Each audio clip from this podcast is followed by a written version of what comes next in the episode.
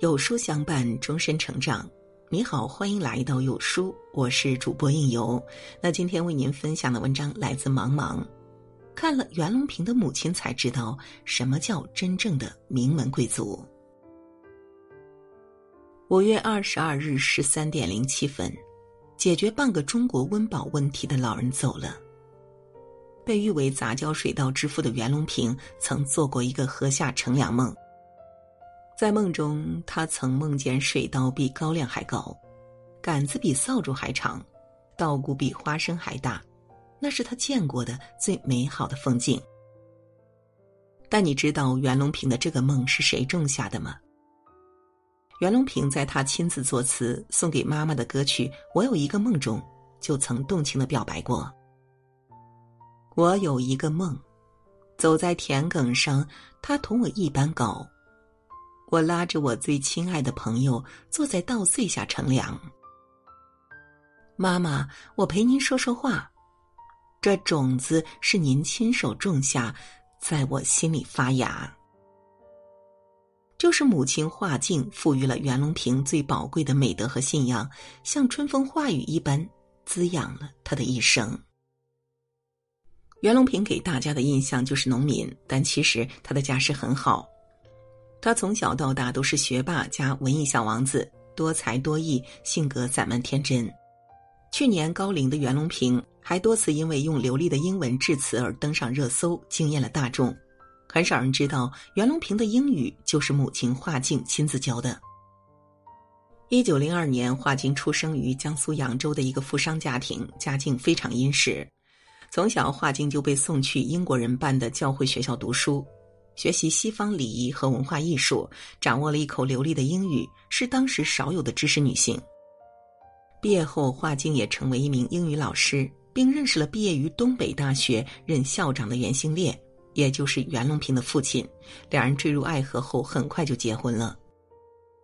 一九三零年，袁家迎来了第二个孩子，这对年轻的父母也许是还没有想好名字。出生单上的姓名栏只写了袁小孩，这个孩子就是袁隆平。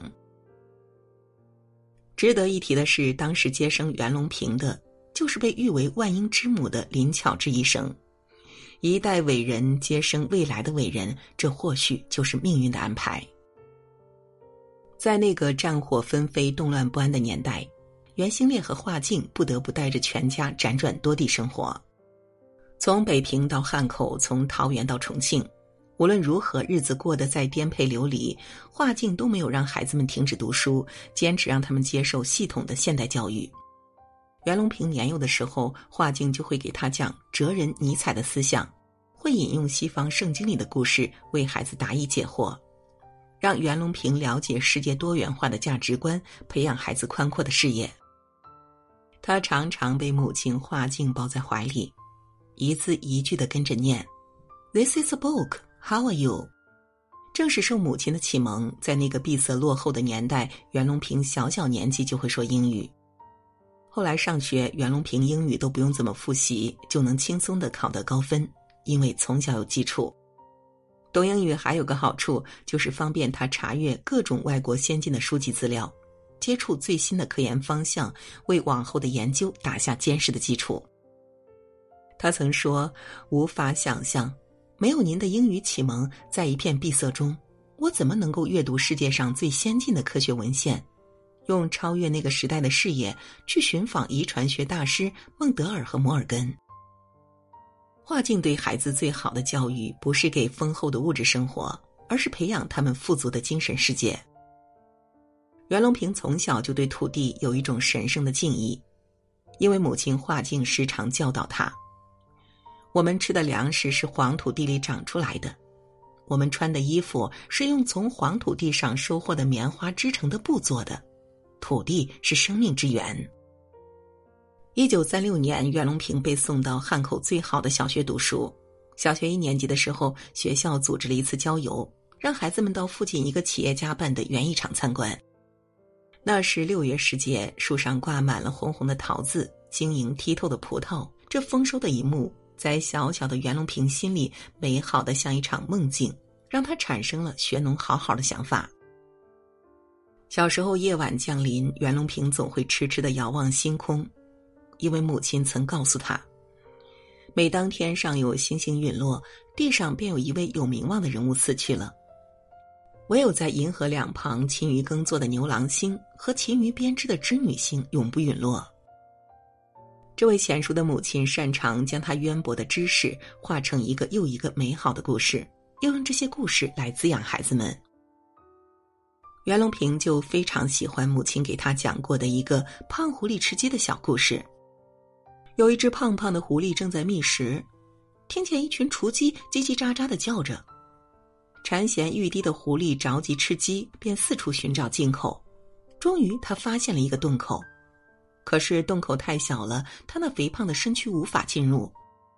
于是，这只狐狸便绝食五天，饿瘦了自己的身躯，终于穿过了那个小洞，贪婪的吃光了小院的雏鸡。这时，他发现自己吃饱的大肚皮无法钻出那个小洞了，无奈他又绝食五天，再次饿瘦了身躯。